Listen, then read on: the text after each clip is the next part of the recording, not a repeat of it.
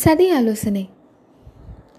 சற்று நேரத்துக்கெல்லாம் அருள்மொழி தேவியும் இளவரசர் விக்ரமனும் குடிசைக்குள் வந்து சுவாமி என்று சொல்லி சிவனடியாரின் பாதத்தில் வணங்கினார்கள். சிவனடியார் விக்ரமனை தூக்கி எடுத்து அணைத்து கொண்டு ஆசிர்வதித்தார். ஆறு வருடங்களுக்கு முன்பு அரியா பாலகனாக இருந்த விக்ரமன் இப்போது இளங்காலை பருவத்தை அடைந்து ஆஜானுபாகுவாக விளங்கினான். அவன் முகத்தில் வீரக்கலை திகழ்ந்தது. உள்ளத்தில் பொங்கிய ஆர்வத்தின் வேகம் கண்களில் அலை எறிந்தது. படபடவென்று பேசத் தொடங்கினான். சுவாமி நேற்றிரவு கனவில் என் தந்தை வந்தார். என்னை அழைத்து கொண்டு சிராப்பள்ளி மலைக்கு போனார். அங்கே உச்சியில் பறந்து கொண்டிருந்த பல்லவர்களின் சிங்கக் கொடியை காட்டினார். சுவாமி இனிமேல் என்னால் பொறுத்திருக்க முடியாது. நீங்கள் என்னை ஆசிர்வதிக்க வேண்டும் என்றான். என்னுடைய ஆசிர்வாதம் உனக்கு எப்போதும் இருக்கிறது விக்ரமா. சரியான காலம் வரையில் காத்திருக்கும்படிதானே சொன்னேன். இப்போது காலம் வந்துவிட்டது. நீ என்ன செய்ய உத்தேசித்திருக்கிறாய்? அதை சொல். வெறும் பதற்றத்தினால் மட்டும் காரியம் ஒன்றும் ஆகிவிடாது. தீர யோசித்து ஒரு காரியத்தில் இறங்க வேண்டும். உன் தந்தை உனக்கு கொடுத்துவிட்டு போன குரல் நூலில் தெய்வப்புலவர் என்ன சொல்லியிருக்கிறார்? எண்ணி துணிக கருமம் துணிந்த பெண் எண்ணுவும் என்பது இழுக்கு. இதை நீ எப்போதும் ஞாபகம் வைத்துக் கொள்ள வேண்டும். ஆம் சுவாமி. எண்ணித்தான் துணிந்திருக்கிறேன். வரப்போகும் புரட்டாசி பௌர்ணமி அன்று சிராப்பள்ளி மலை மீது பறக்கும் பல்லவர் கொடியை எடுத்தெறிந்துவிட்டு அங்கே புலிக்கொடியை பறக்கவிடப் போகிறேன். யார் என்ன சொன்ன பொழுதிலும் இந்த தீர்மானத்தை நான் மாற்றிக்கொள்ளப் போவதில்லை. மிக்க சந்தோஷம் விக்ரமா. உன் தீர்மானத்தை மாற்றிக்கொள்ளும்படி நானும் சொல்லப் போவதில்லை.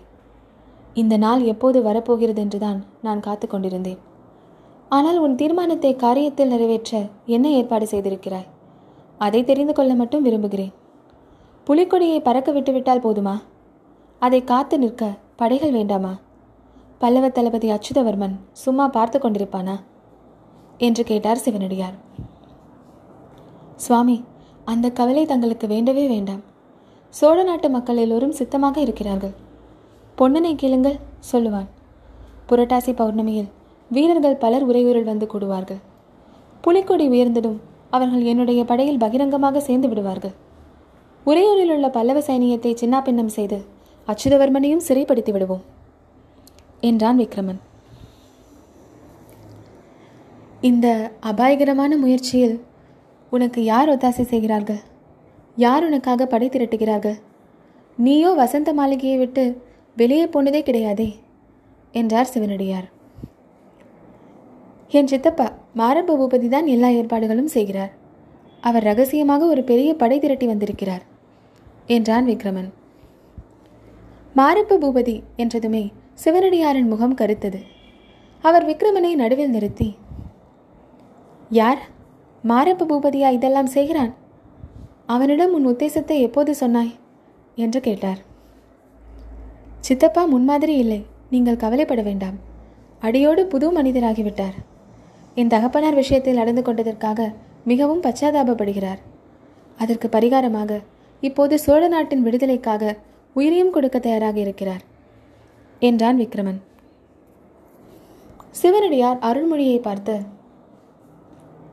தேவி இது நிஜந்தானா என்று கேட்டார்.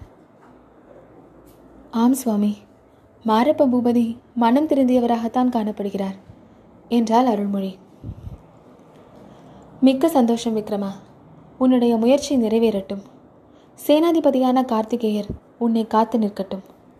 உன் தோளுக்கும் வாளுக்கும் பராசக்தி பலமளிக்கட்டும். அவசியமான சமயத்தில் மறுபடியும் வருவேன். இப்போது போய் வருகிறேன் என்று எழுந்தார் சிவனடியார். சுவாமி என் சித்தப்பா இப்போது வருவதாக சொல்லியிருக்கிறாரே. அவர் தங்களை பார்க்க மிகவும் ஆவலாக இருக்கிறார். தாங்கள் கொஞ்சம் இருந்து போக வேண்டும் என்றான் விக்ரமன். இல்லை விக்ரமா. எனக்கு இருக்க நேரமில்லை எதை எப்படியானாலும் நீ உன் உறுதியை கைவிடாதே. உன் தந்தை வாக்கை மறந்து விடாதே என்றார்.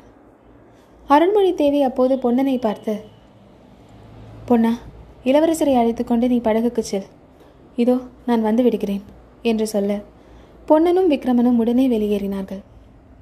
அருள்மொழி தேவி அப்போது சிவனடியார் பாதத்தில் நமஸ்கரித்து அந்த பாதங்களை பிடித்து கொண்டபடியே சொன்னாள். சுவாமி தாங்கள் யாரோ எனக்கு தெரியாது. என்னவெல்லாமோ தங்களை பற்றி நான் சந்தேகப்பட்டதுண்டு.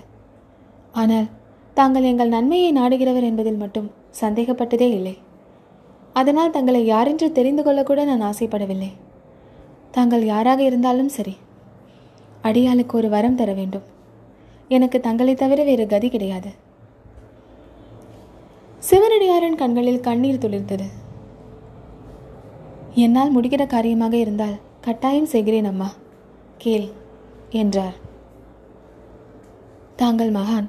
தங்களால் முடியாத காரியம் ஒன்றுமே இருக்க முடியாது. வேறென்ன நான் கேட்கப் போகிறேன்? என் பிள்ளையின் உயிரை தாங்கள் காப்பாற்றி தர வேண்டும் சுவாமி. இவன் இப்போது செய்யப்போகிற காரியம் வெற்றி பெறும் என்ற நம்பிக்கை எனக்கே இல்லை. மகா சக்தி வாய்ந்த பல்லவ சக்கரவர்த்தியை எதிர்த்து ஒரு இளம் பிள்ளையால் என்ன செய்ய முடியும்? எல்லாம் தெரிந்த தாங்களும் இந்த காரியத்தில் இவனை ஏவி விட்டிருக்கிறீர்களே தங்களுடைய நோக்கம் என்னவோ எனக்கு தெரியாது. ஆனால் என்னவாக இருந்தாலும் அவனுடைய உயிரை காப்பாற்றி கொடுக்கும் பொறுப்பு தங்களுடையது என்று ராணி தழுதழுத்த குரலில் கூறினாள். உயிரை காப்பாற்றும் சக்தி வாய்ந்தவர் கடவுள் ஒருவர்தான் அம்மா. ஆனாலும் உனக்கு ஒரு உறுதி சொல்கிறேன். விக்ரமனுடைய வீர தந்தையின் ஆத்மா அவன் பக்கத்திலிருந்து அவனை காப்பாற்றும். நீ கவலைப்படாதே. எழுந்திரு என்றார்.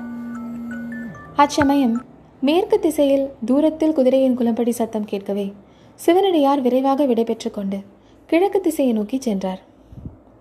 சிவனடியார் சென்ற சற்று நேரத்துக்கெல்லாம் மாரப்ப பூபதி குதிரை மீது வந்து இறங்கினான். உடனே விக்ரமா சிவனடியார் வரப்போகிறார் என்று சொன்னாயே வந்து விட்டாரா? என்று கேட்டான். இப்போதுதான் போனார். போய் சில வினாடி நேரம் கூட ஆகவில்லை சித்தப்பா. சற்று முன்னாலேயே வந்திருக்கப்படாதா? என்று விக்ரமன் சொல்லி சிவனடியார் போன திசையை நோக்கினான். அதை பார்த்த மாரப்பன் இந்த சாலை வழியாகத்தானே போனார்?